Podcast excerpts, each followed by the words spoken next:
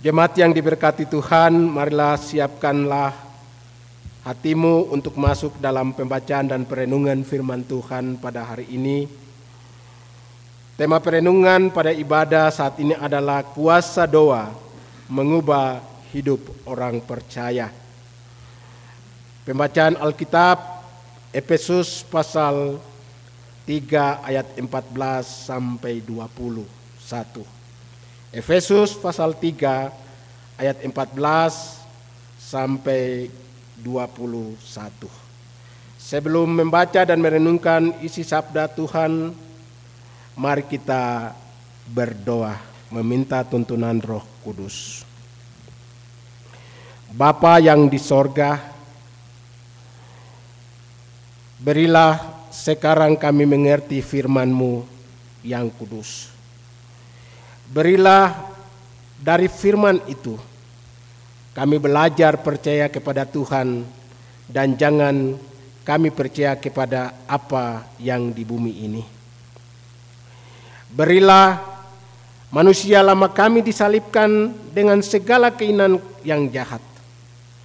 Berilah kami menjadi persembahan syukur yang hidup bagimu, sehingga namamu yang kudus mendapat hormat serta sesama kami dikasihi dan ditolong. Dengarlah kami demi nama Tuhan Yesus Kristus. Amin.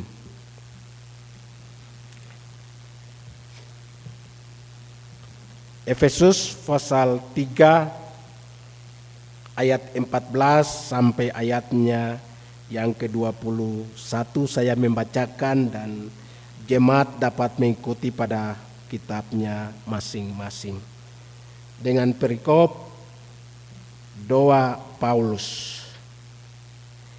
Itulah sebabnya aku sujud kepada Bapa, yang daripadanya semua turunan yang di dalam sorga dan di atas bumi menerima namanya.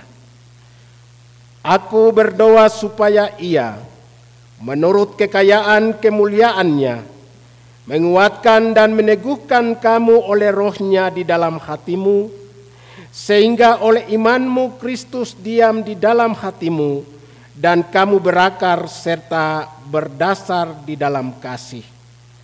Aku berdoa supaya kamu bersama-sama dengan segala orang kudus dapat memahami betapa lebarnya dan panjangnya dan tingginya dan dalamnya kasih Kristus, dan dapat mengenal kasih itu sekalipun ia melampaui segala pengetahuan.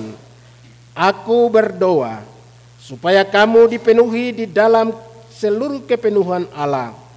Bagi Dialah yang dapat melakukan jauh lebih banyak daripada yang kita doakan atau pikirkan, seperti yang ternyata dari kuasa yang bekerja di dalam kita.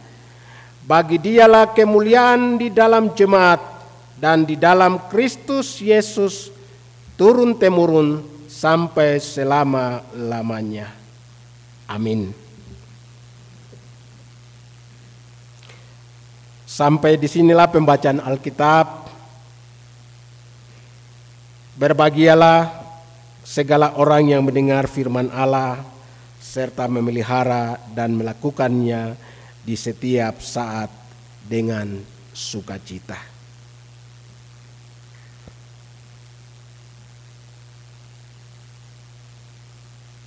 Shalom. Bapak, Ibu, saudara-saudara jemaat yang terkasih dalam Tuhan Yesus Kristus. Baik kita yang di malam hari kita boleh berkumpul di rumah Tuhan untuk beribadah, tetapi juga bagi jemaat Tuhan yang mungkin secara online mengikuti di rumah, kita patut bersyukur karena atas pertolongan Tuhan, atas pemeliharaan Tuhan, kita dapat diperkenankan untuk kembali di malam hari ini kita beribadah, kita memuji dan memuliakan nama Tuhan, mengagungkan kebesaran Tuhan, dan kita hendak membaca dan merenungkan firman Tuhan sebagai dasar yang akan menuntun menjadi pedoman dalam setiap kehidupan kita. dalam ibadah di saat ini, ibadah minggu malam yang di dalamnya juga akan berlangsung sakramen perjamuan kudus sedunia yang akan kita lakukan bersama-sama. Jemaat yang dikasihi Tuhan Yesus Kristus, tema dari pembacaan firman Tuhan Efesus pasal 3 ayat 14 sampai 21, kuasa doa mengubah hidup orang percaya. Jemaat yang dikasihi Tuhan Yesus Kristus, bagian firman Tuhan ini Efesus pasal 3 ayat 14 sampai 21, ini adalah merupakan doa dari Rasul Paulus kepada orang-orang Kristen di Efesus. Sebelumnya Paulus mendoakan jemaat itu supaya mengerti tentang kemuliaan Kristus. Dan ini membuktikan betapa besarnya perhatian Paulus terhadap orang-orang Efesus yang telah menjadi pengikut Kristus. Paulus tidak hanya berdoa untuk dirinya sendiri, tetapi dia mau berdoa bagi orang-orang Kristen di Efesus supaya mereka mengerti, supaya mereka memahami Injil yang telah dia beritakan kepada mereka. Dan mereka boleh mendapat kemajuan, pertumbuhan kepada Injil yang mereka sudah mendengar dari Rasul Paulus. Jemaat yang dikasihi Tuhan Yesus Kristus, di dalam pembacaan kita pada ayat yang ke-14, di situ kita membaca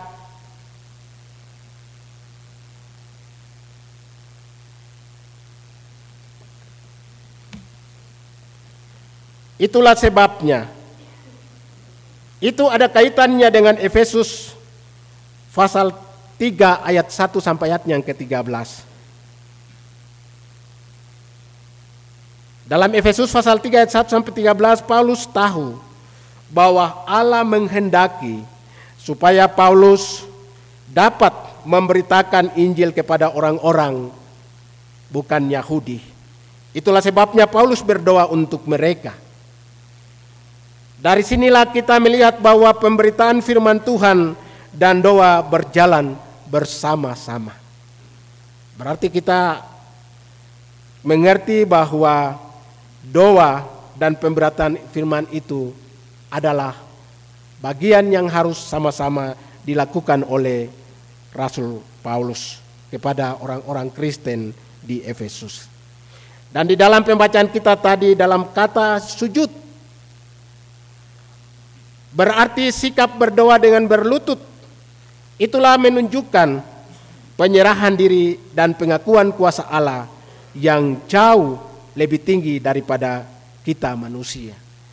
Pada bagian ini Rasul Paulus mau mengakui atau menunjukkan kepada Rasul Paulus bahwa di dalam sikap berdoa sujud itu, dia berlutut untuk menunjukkan penyerahan diri dan pengakuan kuasa Allah yang jauh lebih tinggi daripada kita manusia. Dan di dalam pembacaan kita, kata kepada Bapa, kita melihat bahwa doa yang diajarkan Yesus maupun Paulus ini memiliki kesamaan dan hal dalam hal menyebut Allah sebagai Bapa. Karena memang dialah Allah Bapa kita, dan sebagai orang percaya kita telah diangkat menjadi anaknya. Lalu kemudian pada ayat yang ke-15, yang daripadanya semua turunan yang di dalam sorga dan di atas bumi menerima namanya. Jemaat yang dikasihi Tuhan, turunan di sini berarti seluruh keluarga di sorga dan di bumi. Kata di sorga itu menunjukkan kepada orang percaya yang sudah mati dan sudah berada di sorga. dan di bumi, itu menunjuk kepada orang-orang percaya yang masih hidup. Dari situ kita bisa lihat bahwa bukan hanya orang percaya yang masih hidup ada di dunia ini yang menerima Yesus, tetapi juga termasuk orang-orang percaya yang sudah mati. Kemudian di dalam ayat yang ke-16, aku berdoa supaya ia menurut kekayaan kemuliaannya. Di sini doa syafaat harus selalu didasarkan kepada keyakinan bahwa Allah akan menjawab doa kita menurut kekayaan kemuliaannya, dan itu berarti Allah selalu menjawab doa kita. Dan di dalam kalimat menguatkan dan meneguhkan kamu oleh rohnya di dalam batinmu, Roh Kuduslah yang menyebabkan kita kuat. Segala yang baik yang dapat kita lakukan adalah karena kasih karunia Allah. Jadi di dalam kehidupan kita, Roh Kudus itu menyebabkan atau membuat kita kuat dalam segala hal, dan kita melakukan hal yang baik karena kasih karunia Allah. Jadi kalau kita melakukan hal-hal yang jahat, hal-hal yang tidak berkenan dengan Tuhan, berarti itu adalah kelakuan atau kehidupan kita sendiri sebagai manusia yang tidak melakukan apa yang Tuhan mau, dan Roh Kudus itu tidak ada di dalam kehidupan kita. Sedangkan pada ayat yang ke-17, di sana dikatakan bahwa sehingga oleh imanmu Kristus diam di dalam hatimu, dan kamu berakar serta berdasar di dalam kasih. Dema Tuhan, mengapa Paulus berdoa supaya Kristus diam dalam hati mereka? Bukankah mereka itu sudah menjadi orang percaya? Dan dengan demikian Kristus pasti sudah ada dalam hidup mereka. Memang mereka sudah percaya Kristus, tetapi diam atau tinggal itu mempunyai tingkatan sama halnya. Kalau kita berdoa supaya Allah hadir dalam kebaktian, Allah itu maha ada dan ia pasti sudah hadir, tetapi mengapa diminta hadir lagi? Karena Allah hadir dengan cara dan sikap yang berbeda dalam kehidupan kita.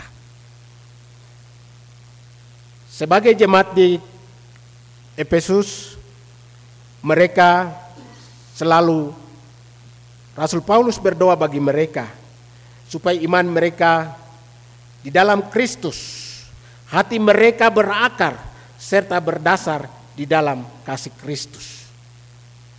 Walaupun mereka sudah menjadi orang yang percaya, tetapi apakah memang kasih Kristus itu berdiam di dalam hati mereka? Maka tujuan daripada Rasul Paulus mendoakan mereka supaya mereka tetap beriman, mereka tetap berakar, mereka tetap berdasar, dan mereka bertumbuh di dalam kasih Kristus.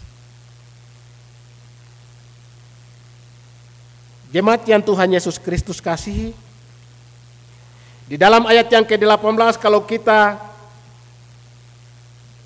berakar dan berdasar di dalam kasih Kristus, maka kita bisa memahami luasnya kasih Kristus bersama-sama dengan segala orang kudus. Artinya banyak orang Kristen yang hidup menyendiri hanya bisa mengerti sedikit sekali tentang kasih Kristus. Tetapi jika sama-sama dengan segala orang kudus bersekutu, maka ia lebih mengerti kasih Kristus.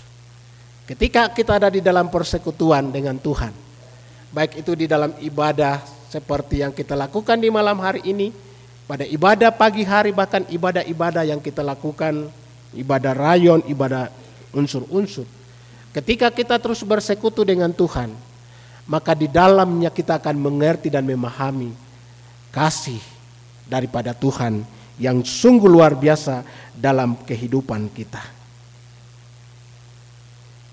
Dan selanjutnya di dalam pembacaan firman Tuhan kita pada ayat yang ke-19, di sini dikatakan bahwa kasih Kristus melampaui pengetahuan ini berbeda dan bertentangan dengan akal manusia.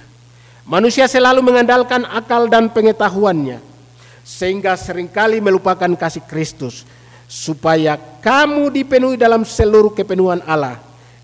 Kepenuhan memberi arti bahwa kita ada di dalam kelimpahan dan kesempurnaan kasih Kristus. Jemaat yang dikasihi Tuhan Yesus Kristus, di dalam ayat yang ke-20 sampai dengan ayat yang ke-21, ini adalah merupakan akhir dari doa Rasul Paulus. Ya, itu merupakan pujian yang menunjukkan bahwa iman Paulus bahwa Allah bisa menjawab doa, karena ia mengatakan Allah dapat melakukan jauh lebih banyak dari semua yang kita doakan atau pikirkan. Di sini Paulus memang meminta sesuatu yang besar, tetapi pikirannya ditujukan kepada Allah yang jauh lebih besar, lebih berkuasa dari permintaannya. Jemaat Tuhan, Paulus dia menyadari bahwa dalam kondisi kehidupan daripada orang Kristen di Efesus, mereka mengalami berbagai tantangan, dan mereka didoakan, mereka diajarkan untuk mereka harus berakar di dalam Kristus. Mereka bertumbuh di dalam Kristus, dan mereka dibangun di dalam Kristus. Sehingga itu sesuatu yang memang bagi Rasul Paulus itu hal yang sangat berat. Apakah bisa jemaat di Efesus bisa mereka melakukan apa yang menjadi pergumulan atau doa daripada Rasul Paulus itu? Apakah mereka benar-benar akan berakar, bertumbuh, dibangun di dalam kasih Kristus atau tidak? Atau mereka harus tetap melakukan apa yang menjadi kedagingan mereka sebagai manusia, dengan berbagai pengaruh-pengaruh yang ada di sekitar mereka. Tetapi Rasul Paulus tidak berpikir pada apa yang menjadi masalah, apa yang menjadi doa, pokok doa dari Rasul Paulus itu. Rasul Paulus menunjukkan pikirannya, hatinya ditujukan kepada Allah, kepada Tuhan yang lebih besar, yang lebih berkuasa, yang akan memberikan jawaban melampaui apa yang dia pikirkan. Jadi bagi Rasul Paulus bukan masalah yang didoakan yang harus dia pikirkan, tetapi dia ditujukan, arahkan hatinya, pikirannya, imannya kepada Tuhan, karena dia lebih berkuasa atas apa yang telah dihadapi dari kehidupan orang Efesus. Hal ini juga mau menjadi pelajaran penting bagi kita sebagai orang-orang yang percaya. Jemaat Tuhan, kadang juga kita dalam pergumulan dan doa kita, ketika kita mengalami doa atau masalah yang begitu berat dalam pergumulan kita, yang selalu ada di dalam pikiran kita itu apa yang sudah kita gumul, apa yang sedang kita berdoa, masalah yang sedang kita hadapi. Kita masih khawatir, apakah ini saya berdoa tapi nanti ada jawaban atau tidak, ada jalan Tuhan atau tidak, Tuhan bisa kasih jawaban atau tidak. Itu yang menjadi kekhawatiran di dalam pikiran atau kehidupan kita. Kita tidak berpikir bahwa kita tidak memberikan hati pikiran kita kepada Tuhan, bahwa Tuhan itu lebih berkuasa, Tuhan itu lebih maha besar, dia itu maha kuasa dan maha besar, maha kuasa lebih dari apa yang kita sedang gumuli, sedang apa yang kita doakan, sehingga dia akan memberikan itu, jawaban itu lebih dari apa yang kita doakan, apa yang kita pikirkan. Karena bagi Tuhan tidak ada yang mustahil, tidak ada masalah yang tidak bisa ada jalan keluarnya. Tuhan pasti berikan kita jalan keluar, dan pasti Tuhan berikan kita jawaban sesuai dengan apa yang kita imani. Kesimpulan daripada firman Tuhan bagi kita adalah bahwa pertama, supaya kita dikuatkan dan diteguhkan oleh Roh Kudus di dalam batin kita, karena Roh Kudus adalah kekuatan kita. Yang kedua, supaya Kristus diam dalam hati kita oleh iman, itu berarti bahwa Kristus akan berada dalam hati kita. Firman Tuhan mengajarkan kita supaya Kristus diam di dalam hati kita, dalam hati saya, dalam hati Bapak Ibu saudara-saudara. Kalau Tuhan ada di dalam hati kita, maka Dia akan memimpin kehidupan kita. Dia akan mengarahkan seluruh kehidupan kita. Dan apa yang kita lakukan semua hanya sesuai dengan kehendak Tuhan. Supaya Kristus ada di dalam hati kita, maka kita perlu membersihkan dengan darahnya yang kudus, karena pekerjaan Roh Kudus ialah membuat Kristus nyata dalam hati kita. Harus kita menerima Roh Kudus dalam kehidupan kita. Hari ini kita boleh ada dalam suatu perayaan perjamuan kudus. Itu menjadi suatu bukti bahwa kita ini adalah orang-orang yang berdosa, orang-orang yang tidak layak, orang-orang yang berbuat jahat, tidak layak di hadapan Tuhan. Tapi hanya karena Roh Kudus, hanya karena darah Yesus Kristus, kita dapat dibebaskan. Dosa kita dapat dilunaskan oleh Tuhan Yesus Kristus. Dan lewat firman Tuhan ini yang kita adalah supaya kita memiliki kasih yang berakar serta kuat, supaya orang-orang percaya dapat mengenal kasih Kristus bagi mereka dengan sungguh-sungguh. Rasul Paulus bilang kita ini surat Kristus yang hidup. Dari kehidupan kita lah orang-orang akan mengenal kasih Kristus. Orang-orang akan mengalami kedamaian, orang-orang akan mengalami kasih Kristus itu melalui kehidupan kita, melalui karya dan kerja kita, melalui tutur kata, pekerjaan, dan semua yang kita lakukan bagi sesama kita. Dan yang terakhir, supaya kita sebagai pengikut Kristus boleh dipenuhi di dalam seluruh kepenuhan Allah. Paulus ingin kita menjadi serupa dan dengan gambar anaknya, gambar Kristus dalam kehidupan kita. Kita harus ada kepenuhan. Memang kita manusia yang berdosa. Yang sempurna itu Tuhan. Tetapi firman Tuhan ini mengajarkan kita supaya di dalam kehidupan kita tetap kita berakar, bertumbuh dan dibangun di dalam Tuhan. Dan dipimpin oleh Roh Kudus supaya hidup kita ada kepenuhan dari Tuhan. Dan ketika kehidupan kita dipenuhi oleh kepenuhan Tuhan, dipimpin oleh Tuhan, maka hidup kita akan sungguh-sungguh mengetahui bahwa betapa besar, betapa dalam, betapa lebar, dan betapa tinggi kasih Tuhan dalam kehidupan kita. Dan kasih Tuhan itu sudah nyata bagi kita sebagai orang yang berdosa, sebagai milik kepunyaannya.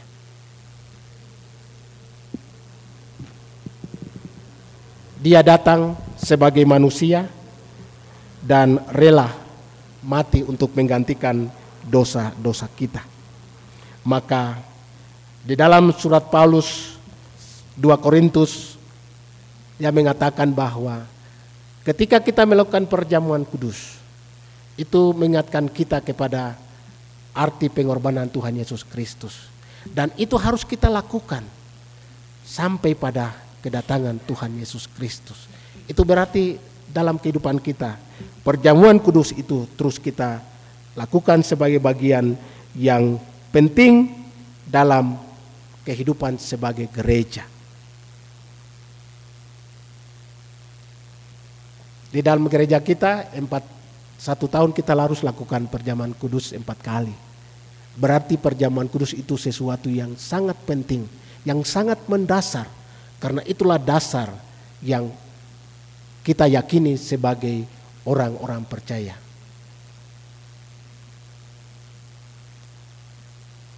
Yesus rela berkorban, menyerahkan tubuhnya, menyerahkan darahnya untuk pengampunan dosa-dosa kita. Melalui perenungan firman Tuhan ini juga ada beberapa hal yang kami sampaikan menyangkut dengan pelayanan perjamuan kudus di malam hari ini. Nanti ketika Bapak Ibu, saudara-saudara jemaat telah dibagikan atau menerima roti, begitu sudah ambil maka langsung dimakan. Jadi tidak seperti yang lalu-lalu atau yang beberapa waktu lalu kita sudah lakukan, bahwa itu nanti dari orang pertama begitu dia ambil, nanti dia tunggu sampai orang terakhir di belakang, lalu dengar perintah atau komando baru satu kali makan. Tidak seperti itu. Begitu pula dengan anggur. Begitu kita ambil anggur dari baki, sloki atau cawan itu, kita ambil langsung minum. Dan itu yang merupakan perubahan yang akan kita lakukan dalam perjamuan kudus ini.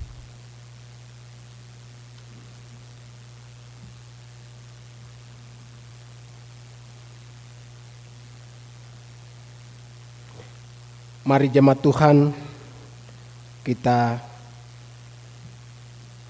bersatu di dalam doa syafaat dan juga doa persembahan syukur. Mari kita berdoa. Tuhan Bapa di sorga, kami bersyukur atas waktu yang Tuhan telah perkenankan bagi kami sebagai umat-Mu dalam persekutuan Jemaat Kalvari Tembagapura, boleh ada di dalam ibadah minggu malam ini seraya memuji dan memuliakan dan mengagungkan kebesaran kasih-Mu. Kami bersyukur untuk kebenaran firman Tuhan yang sudah kami baca dan kami renungkan bersama-sama. Biarlah oleh Roh Kudus-Mu dapat memeteraikan kebenaran firman ini dalam kehidupan kami,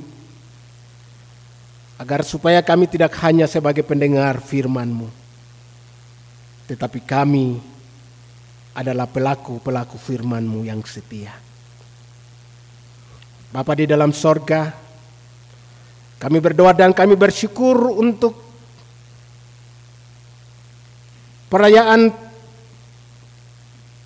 perjamuan kudus sedunia yang kami telah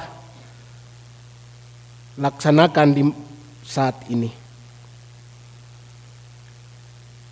Dengan pelayanan, dengan perjamuan kudus ini, iman kami semakin dikuatkan, dan biarlah kami senantiasa setia dan taat mengikuti Yesus.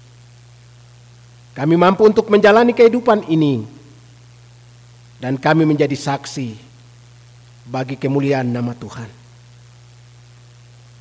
Terima kasih Bapa. Kami berdoa menyerahkan seluruh kehidupan jemaat-Mu di minggu kerja yang baru.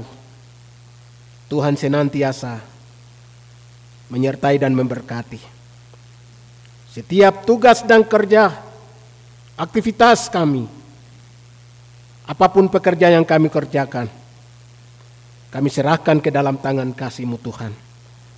Tuhan tuntun, Tuhan bimbing, dan Tuhan lindungi serta memberkati kami. Kami mau berdoa untuk jemaat-Mu yang tidak sempat hadir bersama-sama dengan kami di malam hari ini, dengan segala halangan mereka, mungkin karena ada yang sakit, ada yang dalam keadaan kelemahan tubuh. Tuhan yang sakit Tuhan sembuhkan, Tuhan kuatkan bagi mereka yang dalam keadaan kelemahan tubuh. Tuhan pulihkan keadaan mereka.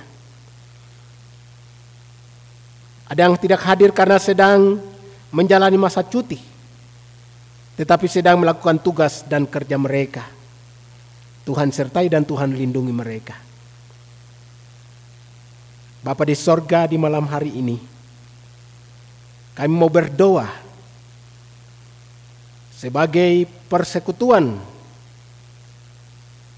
Jemaat Kalvari Tembagapura, persekutuan kaum bapak. Kami turut menopang di dalam doa kegiatan Temuraya dan karya PKB setanah Papua yang telah berlangsung di Klasis Biak Selatan. Tuhan memberkati. Biarlah semua kegiatan ini berlangsung dalam tuntunan dan kehendak Tuhan. Akhirnya membawa hormat dan kemuliaan bagi namamu. Terima kasih Bapa di sorga setiap kami hamba-hambamu yang sudah melayani di pagi, di malam hari ini. Tuhan senantiasa memberkati setiap kehidupan kami terus, supaya kami tetap setia dalam melayani Tuhan. Kami telah memberikan persembahan syukur, baik itu persembahan yang telah kami berikan pada pundi-pundi atau kantung kolekte yang ada, sebagai ungkapan syukur kami atas penyertaan dan kasih Tuhan. Bersama dengan persembahan syukur dari Bapak Septinus Awam yang membawa persembahan syukurnya kepada Tuhan. Dan juga satu pribadi atau keluarga yang tidak menyebutkan nama. Dan juga persembahan persepuluhan yang tidak menyebutkan nama.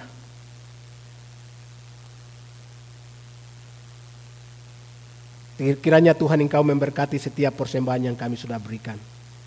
Baik juga pada persembahan syukur perjamuan kudus. Tuhan berkati setiap persembahan ini supaya dapat dipergunakan untuk hormat dan kemuliaan namamu. Terima kasih Bapa. Seluruh kehidupan kami bawa dan pertaruhkan ke dalam tangan kasih-Mu. Inilah doa kami, inilah ungkapan syukur kami. Di dalam nama Tuhan Yesus Kristus, kami berdoa dan memohon. Amin.